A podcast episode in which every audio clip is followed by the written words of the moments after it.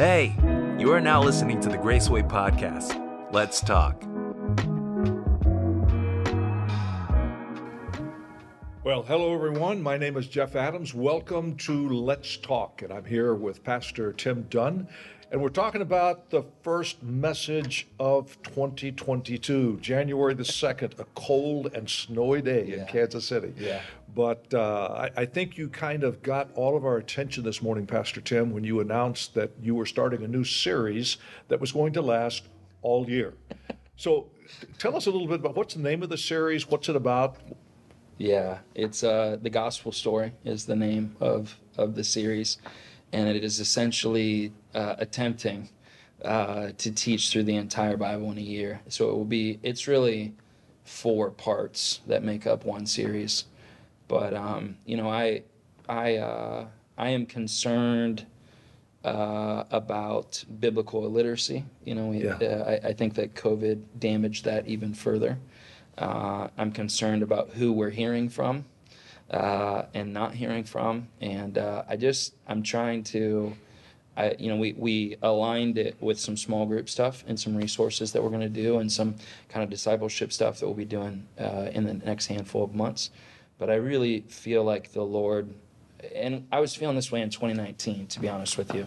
Um, you know, we had some some plans along these lines in 2019, and just uh, got the ball taken out of our hands, so to speak. And so, Yeah. just kind of be- believing, hoping in the sovereignty of God that this is the time to do it. let me move the focus out just a little Okay. bit because you you've explained what's on your heart, which I appreciate. That would that would have been another question. Sure. But my, my question, and I think a lot of readers would be interested, readers, viewers would be interested in this. Somebody may be reading this podcast too. That's that's all right. Yeah, yeah. But uh, how in the world does a pastor like yourself decide on a series? Because this is so totally removed from what you would normally do. It you is. normally take us through several series a year. Yeah. Now, going through a series in an entire year, that's more my older style. Okay. Yeah. But how does that happen? Do you have a team that works with you? Is this something that God writes in lipstick on your bathroom mirror, or how, how does that how does that happen? Yeah, well, so you know, we, we do have a teaching team of which you you are a part. You, Pastor Todd and Pastor Brandon, and uh, and, and so you know, we we will typically sit down and say, you know, where is culture? Where is our church? What's God saying in lipstick or otherwise? You know, Yep. to to each of us or to me. And uh, you know, we've had a couple times where I thought we were going one way and you'd said something, or Pastor Todd or, or Pastor Brandon had said something. But uh, uh, so it's a kind of a communal thing. Uh, it is definitely a prayerful thing, um, and it it's hard to it's hard to explain. I think how it happens, other than you know you throwing multiple options against the wall with people that you trust, with people that have done it, especially with people who have done it differently than you. You know, I mean, one of the things I love talking about preaching in general with you, um, just because you you are such a fantastic preacher, but also because your your time and tenure and experience is different than mine. Right. So even though we think about things pretty similarly, you you your style of preaching was a little bit different than mine, at least back in the day. And so I love I love talking to you in that regard. And and we started um, just talking about concerns and where I felt like uh, our church was. And where I hoped to see it be in the next three to five, eight to ten years, and just kind of talking through what would have to be true about our church in order for us to get there. And and really what COVID did in a negative—you can frame it one of two ways. It kind of stripped us down to our studs in a negative way, but also in a positive way because um, because you know I still have the blessing of conversing with you as you went through multiple seasons and times and trials as a senior pastor here, and to feel like okay, our house, as it were, mm-hmm. is is down to its studs in lots of ways. Mm-hmm. Where do we want to start? Yeah. Let's get people into the Word. Let's Yeah. get people hearing from God. Let's get people strengthened in the Word, in community. And so it's a bit of a statement series, right? We're gonna. Mm-hmm. This is so important. We're gonna do it for a year. Yeah. And, and it- we're trying to create multiple avenues for people to. Now, you said something a moment ago that I, I want to kind of drill down a little bit. Uh, and it has to do with another question that I thought I was going to ask, but I'm going to ask it a little differently. Uh, as, as you announced the series this morning, you were talking about the importance of small groups. And you had mentioned a, a couple of uh, books that were available to help people. And you made a big deal out of saying, don't go through this with somebody that has the same last name. And, and, Right. and in connection with what you said earlier about your teaching team, that things just happen and it's hard to describe. Yeah. How would you correlate that with your instruction to the church today? Go through this with a group. Yeah, I. It's really. Why is that so important? Yeah, it's it's it's almost so important. It's hard for me to say. Um, I I think that. I'm trying to think how to come at this. It's I- all right. It, I- I- it is. It's hard to describe. That's why I asked the question. Yeah, it's hard to describe. I, I just think, uh, again, in the negative, Americans, the Western church has become so tribal and individualistic. Uh, sometimes I don't even know if we know how damaging it is to us. Yeah. Um, it is so antithetical to how God talks about the church. Everything is my rights, my My everything. my everything. Yeah, my everything. And I'm going to find somebody who agrees with me around my everything. And my everything and your everything are the same thing. We should do, you know. Yeah. Um, and it is so uh, violently destructive to the church.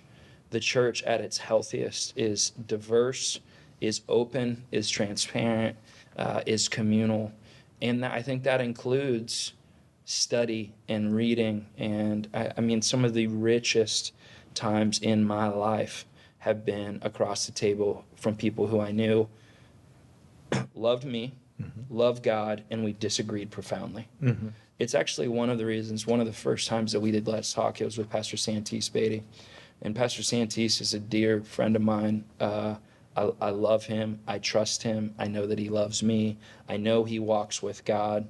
He's black, I'm white. He's Wesleyan, I'm not. He has this and that and those, I'm not. I love talking to him because every time I do, I feel like in God's grace, he, he teaches me something in the disagreement. And I worry about the tribalism theologically in the church because we're so certain in our tribal individualism about our rightness. And it's a very dangerous thing when we, um, even if you are right, right? Even if I am right, for us to all get together and congratulate ourselves on how right we are, the temperament of that over time is not So I'm hearing you say that certainty and sincerity do not necessarily equate with truth. They, they do not. They, they, they don't. I don't think the Bible teaches that. I don't think history teaches that. And again, I think people will say, You don't want us to be certain. I, there are things I desperately want you to be certain about. Mm-hmm. Uh, your certainty isn't one of them. You know? Yeah, exactly. And and when we come to chapter two, you were in chapter one of Genesis today. right. right. But it's in chapter two where God makes a statement: "It's not good that a man should be alone, Yeah, a person." That's right. And uh, that's that's what I'm hearing with this emphasis on groups is that in order for us to grow, Yeah. in order for us to become better than what we are, we have to be exposed Yeah. to perspective that is not the same as ours. Yeah, yeah, yeah. And you know, I've said this from the stage. Sometimes you need to borrow somebody else's faith, somebody else's hope, somebody else's peace, and especially in this time where it feels like the fabric of so many things is there's tension around it. Uh, it's a really important thing for the church to practice how to be a body. And I Yeah. can't think of anything holier than let's read God's word together Yeah. and uh, and see if God doesn't heal some things, knit some things, grow some things, and uh, you know it's really uh, honestly one of my deepest prayers around all of this because it's a pretty simple idea, right? Like I'll teach through the Bible, you read through the Bible with somebody you know other Yeah. than you know it's not like a, a overly grand, um, but it it does it feels radical in our current context to Yeah. me, you know, uh, and so I'm praying that uh, that, that you know uh, scripture and the church wins, not culture and tribalism wins in this year. Yeah, well, stripping the church down to the studs, as you said a moment ago, Yeah. can can be a good thing. Yeah. Because we're gonna we're gonna remodel, we're Yeah. going to reconstruct on top of that. Right. And uh, just thinking about what you said earlier, when I began teaching the Bible over 50 years ago, Right. it was a different world. It's Right. not just that I was different, I was, Yeah, yeah. but it was a different world. And we were so focused on a micro view of the Bible rather than a macro view. Mm-hmm. Yeah. And so our approach, and I, I've talked with you enough, I know you enough that you you are you are concerned about every word of Scripture. I am. That, that's Deeply. that's definitely part of your makeup, your DNA. yeah. But yet the way that we approached it 50 years ago, that meant digging down, drilling down Yeah. into every word to the point that we lost sight of the mac- the macro view. Yeah. Yeah. And so what, what I'm hearing you say is you want to lead us through the Bible in a year. And I think some people would look at that and say, well, that's got to be really superficial. Sure. How would you respond to that? Uh, yeah, maybe.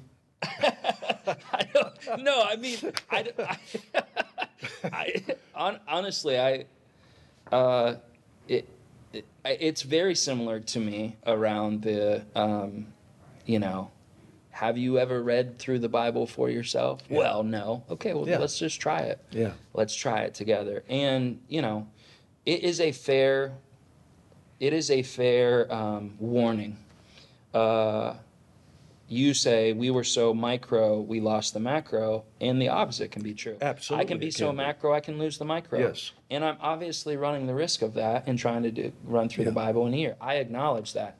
Uh, and so, any trust me, any criticism that you ha- that somebody might have of this, we've already talked about. You know? Yes. It's Yeah. it, it's not. It is an imperfect thing. I I, I know that it is, but uh, I just want. I think that I want people to hear. This series for me isn't the aim. People hearing from God in community is the aim. There you go. And so if I if I have to, you know, teach figure out a way to teach through the Bible in a year and our church lays hold of loving God's word and loving one another, I'll do it again next year and the year after that and the year after that. And I don't know. I don't know if it will work, but I feel like the Lord um, is leading our church into those two simple love my word, love each other. And and many things come out of that. And it's and it's a way for us to do it. It's not the way. I don't think I'm it's the only you know, the only way. I I I just desperately am wanting people to be hearing from God, uh, to be having experiences with God together, uh, to love God's word, trust God's word, all of these things that people heard you say for 50 years.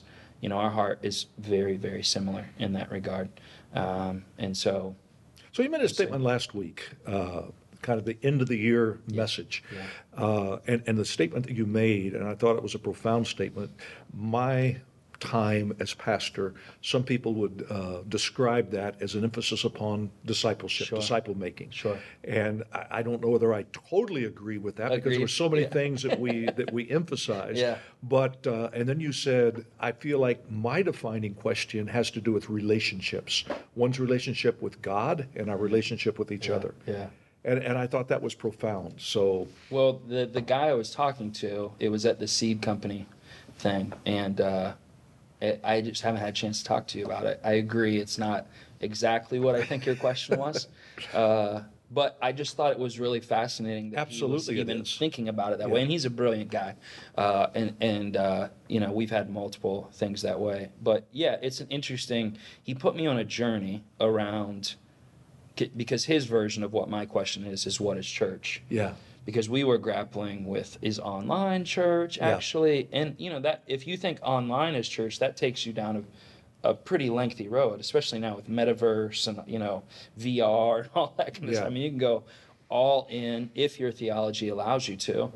Um, my theology allows me to use it without it it being you know th- there's some tension to, therefore but I, I thought you know lord i don't I, I think he's close, but I don't know that it's 100% there. yeah, And as I just have watched people struggle to re engage, and I mean this neutrally, uh, all of us have, have found re entry to be awkward at some level. Yes. Uh, uh, and it's been so fascinating in my own heart talking to people that I people that are relational, right? Right. I'm not talking about introverts and uh, you know I'm talking about people who desperately need people and just the the struggle now to with what is this thing Yeah. between us and the implications of that for the church are massive. They're huge. Yeah. And uh, you know, everybody's saying, you know, it's out of the box now. COVID pushed the online physical world out of the box. You cannot put it back.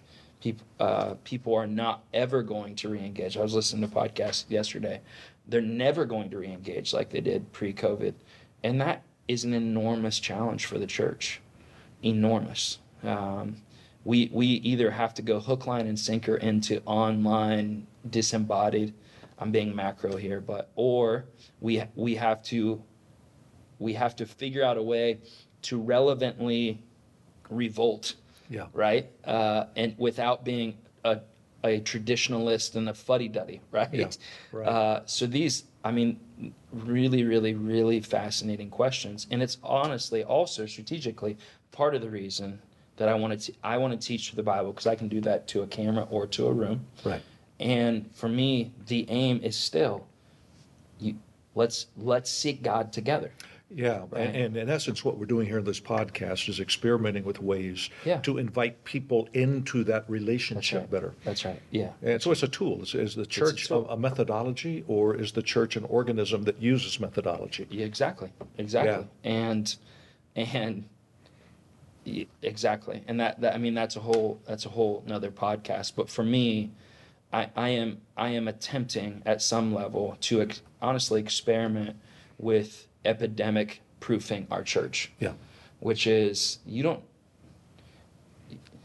if if we can give people the book in relationships Right. you know uh, and you and i talk a lot about this around missions the irreducible minimum of a church Mm-hmm. at, at, at minimum has to be the book in relationships now we could go into governance and self-sustaining Sure, and all sure, that sure.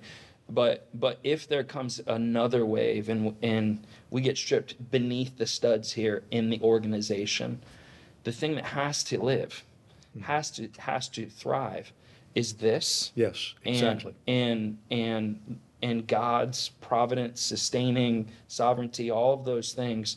And one of the mediums that He gives us to do that is His Word. yeah. And and so for me, I'm, I feel like if I don't lead our church to be desperately in love with and see the need for the Bible, Yeah. the next time, and there's going to be a next time, we can't meet for an extended period of time. We're we're we're we're in the wind. Yeah, exactly. Uh, Your introduction this morning, I thought, was particularly profound. You, you said, okay, folks, we're, we're going to study the entire Bible. Right. Okay, now let's go to Luke chapter 24. Right. And of course, you took us there because that's when Jesus was going down to Emmaus with these disciples who didn't recognize him. Yeah. They get there, he reveals himself, and it says he taught them all the scriptures concerning himself. Exactly. And I remember the first time that really dawned on me. I'd been a believer for many years, and I'm looking back going, now, wait a minute, let me do the timeline here. Right. He couldn't have had more than, say, two to four hours. Exactly. And in two to four hours, he took people through all the scriptures, which at that time would be Old Testament. Right. Now, if Jesus could do that in two or four hours, I probably couldn't. You might not be able to, but Certainly maybe not. we could make it through the Bible in a year.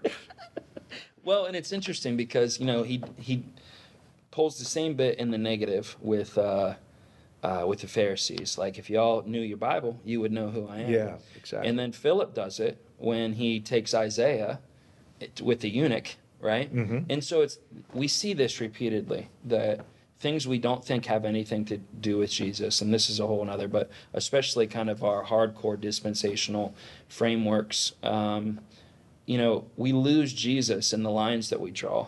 Yeah. And Jesus comes. Jesus loves to mess with our lines, uh, and, and so it's just such a fascinating thing, yeah, for Jesus to you know start with Moses and the prophets and be like, there I am, there, there, there, there, there, and it, it seems clear that it made comprehensive sense to them. yeah. And so I, I my hope is to reawaken um, the centrality, you know, not to get nerdy here, but the Christology of Scripture Right. for our church. Right. Yeah. It's not that he necessarily uh, exegeted every word in the Old Testament, Correct. but he gave them the keys that unlocked the right. scriptures That's to see him. That's right. That's right. Yeah. And, and in fact, I would say that's one of the main themes or threads that I heard in your message this morning Yeah. uh, for those who have studied theology, hermeneutics, or how to study the Bible. Yeah, yeah, yeah. And one of the things that you said that I, I thought was particularly important this morning is about context. Yeah. And the context is not necessarily what we always think about it, but you said, you made a statement, I wrote it down because uh, I, I wanted to remember this. When you study the Bible, begin with how does this apply to them to whom it was written? Yes, correct. Not to us. Correct, And, and we reverse that in our culture. do, we it's, do. it's all about me. Yeah. So what does this mean for me? Yeah. Well, it does mean something for me. Of course. But we have to understand what it meant for them. Of course. Yeah. Unpack that a little bit more. I think that's so important. Well, it's the reason that I harp so much on individualism and tribalism and all of these kind of things because we don't we we don't think that it affects our view of scripture or God or the church, but it profoundly affects our view. Even what you just said, that, that apparently I said, uh, start with them. Yeah. Don't start with you.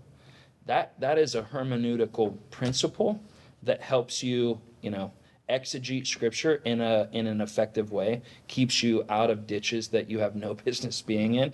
The you know, scripture doesn't give it give that to you, but we still kind of figure out a way to when we force ourselves into the story to begin with. And so, um, yeah, I, I, I think I, you know, I use today Romans 13 because I've been, you know, I had a lot of conversations about governmental influence and authority and all those kind of things. And I, I, it's not that I didn't think about it, read about it, you know, like, uh, we were, we were tried to abide by governmental mandates, you know, Right. through this and took a lot of heat for it. Yeah. I read a lot about civil disobedience and you know all of these kind of things historically and otherwise. I could not get away from the fact that Paul told the Romans, "Obey what would have been Nero." you know And, and Peter said essentially the same thing honor the, the king, exactly who was Nero. who was Nero. Yeah. And this guy was one of the most uh, atomic bombs in all of history for the Christian church. Well, for just people in general. For people he in was a general. wicked, evil man. Oh, Yeah. but it is such a. You have to grapple with even the premise that Paul would even remotely tell the church to obey this guy. And the implications of it for us are Huge. violent. Yeah.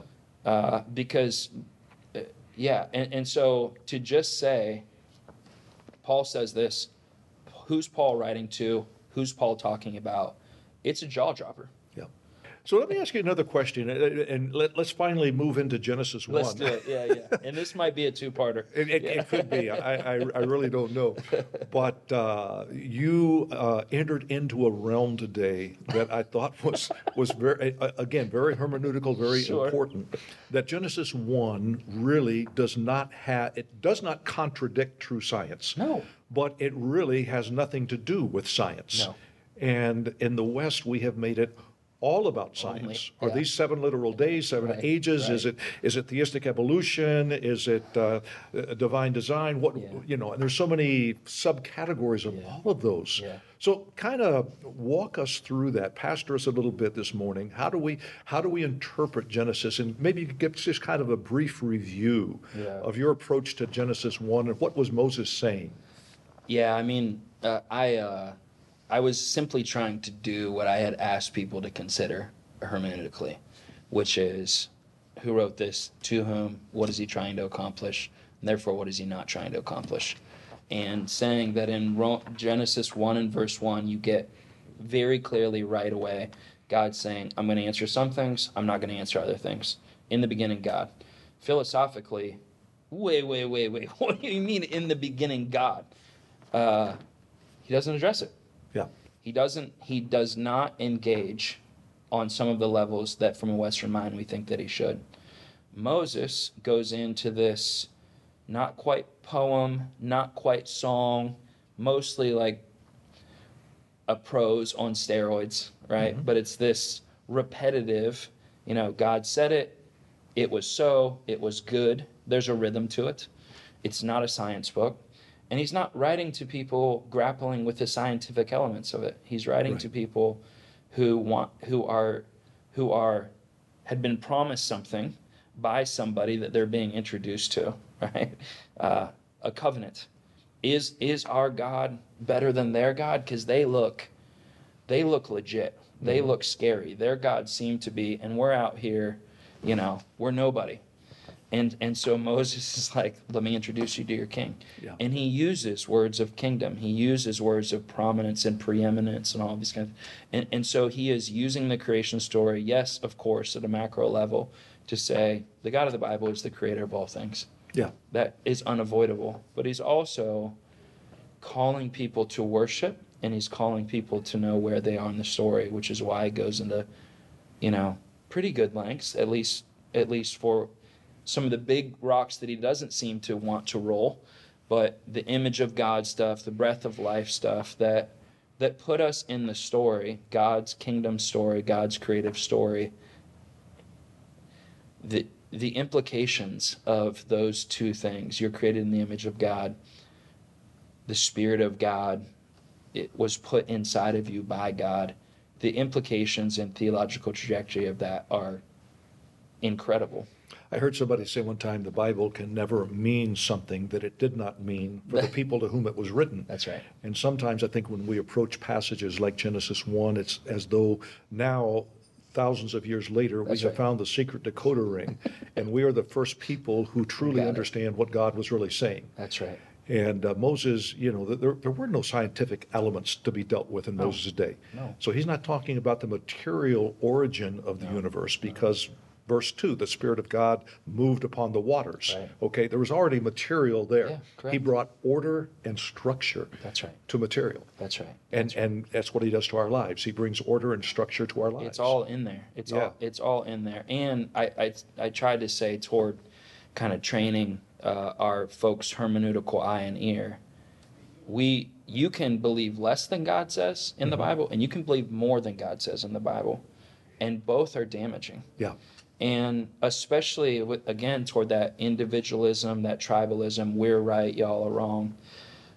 A lot of times we're looking for god to confer- confirm our preferences and we take it to god's word. And we don't mean to. No. um, it's well intentioned we're trying to believe the bible but we happen to see things that sound like what we already thought.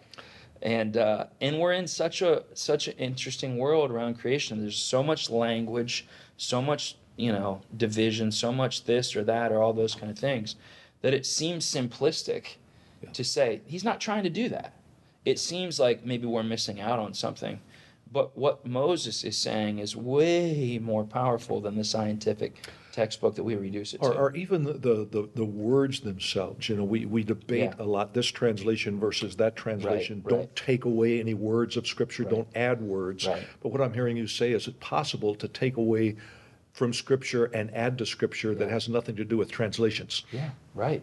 Yeah, and I, I mean, I was thinking this. You know, I was kind of chuckling, studying. I could picture you chuckling, just knowing, you know, the the landmine field that I was trying to tip through through through on this. But I, I just was picturing.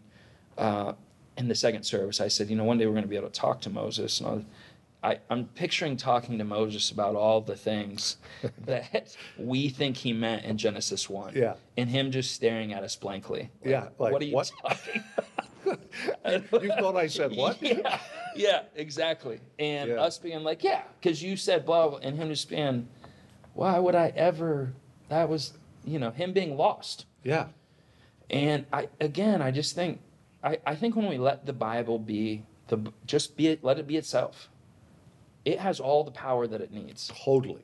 It, but when we start, we think the power is in the extra, like Yeah. like the Bible needs a an extra shot of something Right, right. you know and and it does not um, and and we do a disservice to god's spirit to god's word and to ourselves when we we act like the bible needs some training wheels you Yeah. know uh, like hey hey guy who thinks this and that and whatever about geology and philosophy yeah let, i'm happy to talk about it it just isn't being contradicted here that's all i'm saying Exactly. This you is, know? this is not about that. It's not about that. It's Yeah. a different conversation.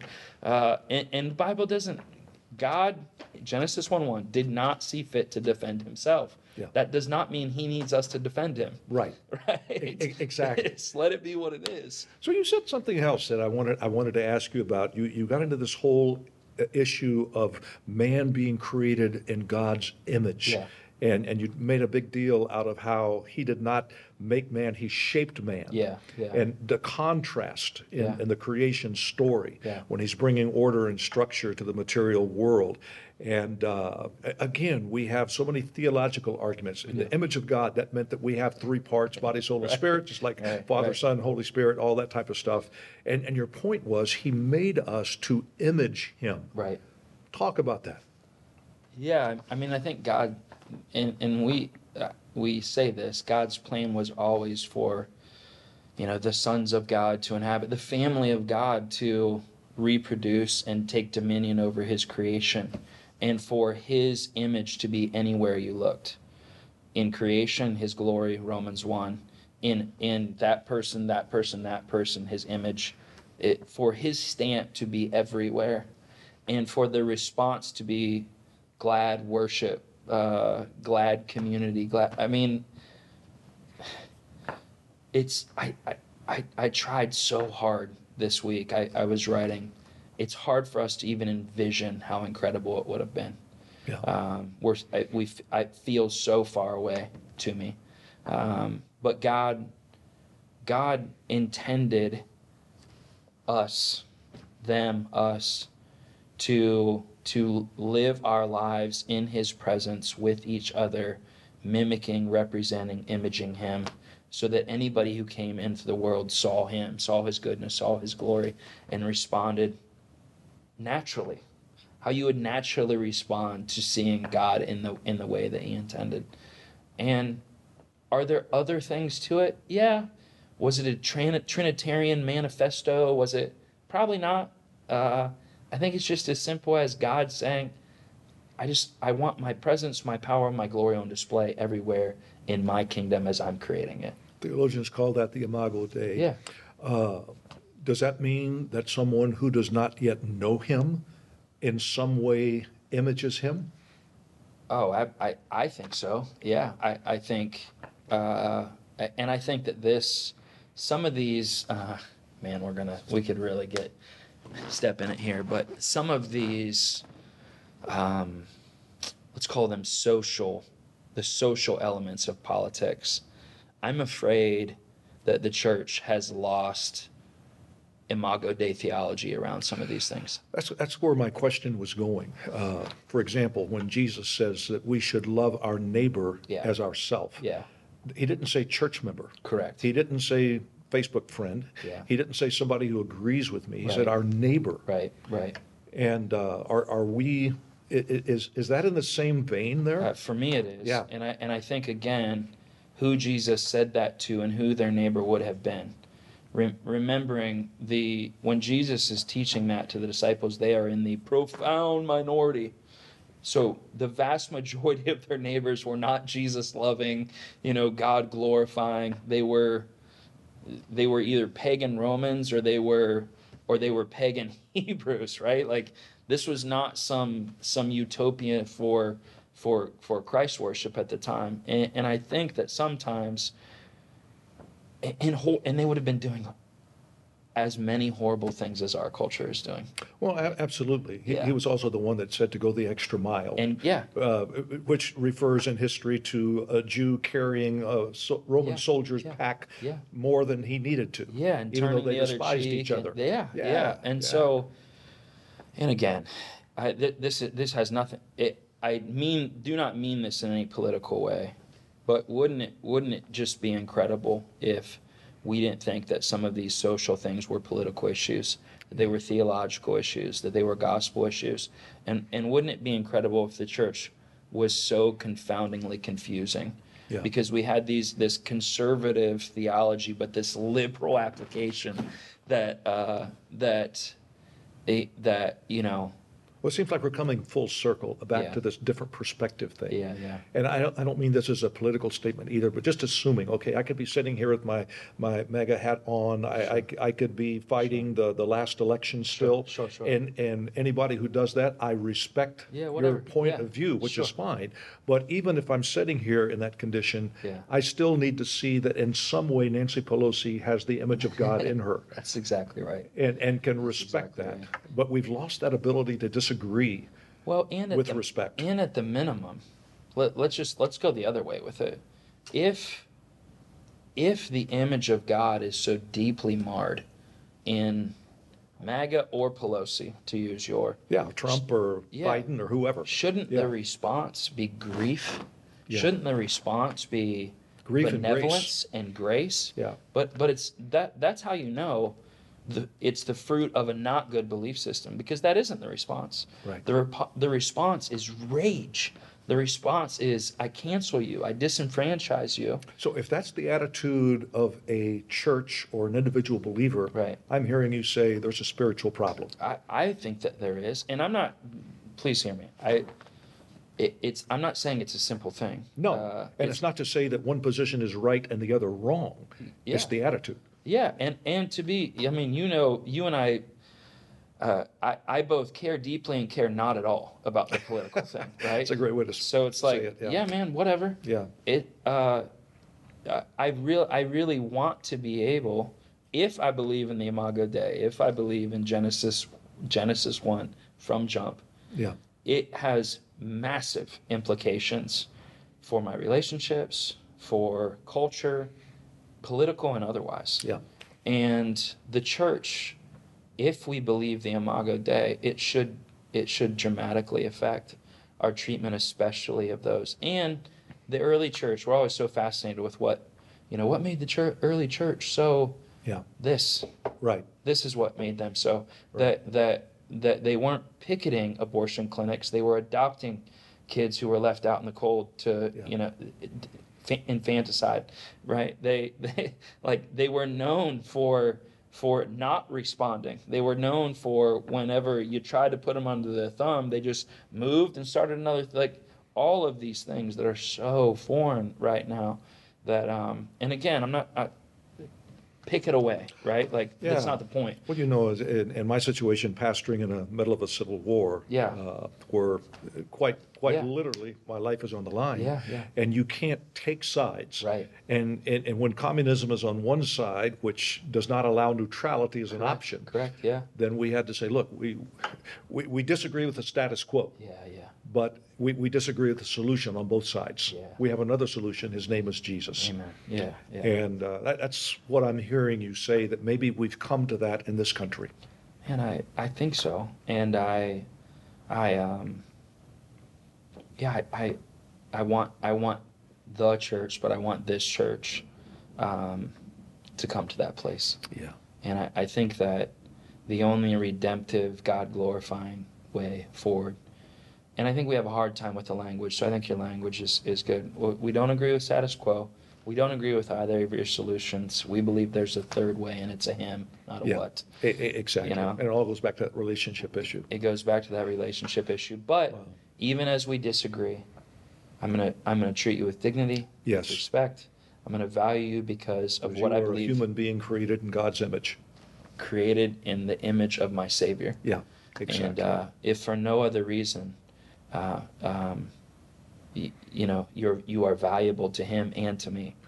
Well, Pastor Tim, this has been a fascinating and long discussion, but I'm looking forward to the rest of this year as we'll have some similar discussions going all the way through the Scripture. Sounds good. So thank you so much, and thank you for joining us. And as always, if you did not hear Pastor Tim's message on the 2nd of January, be sure you go back and check it out. Good stuff. We'll see you next time.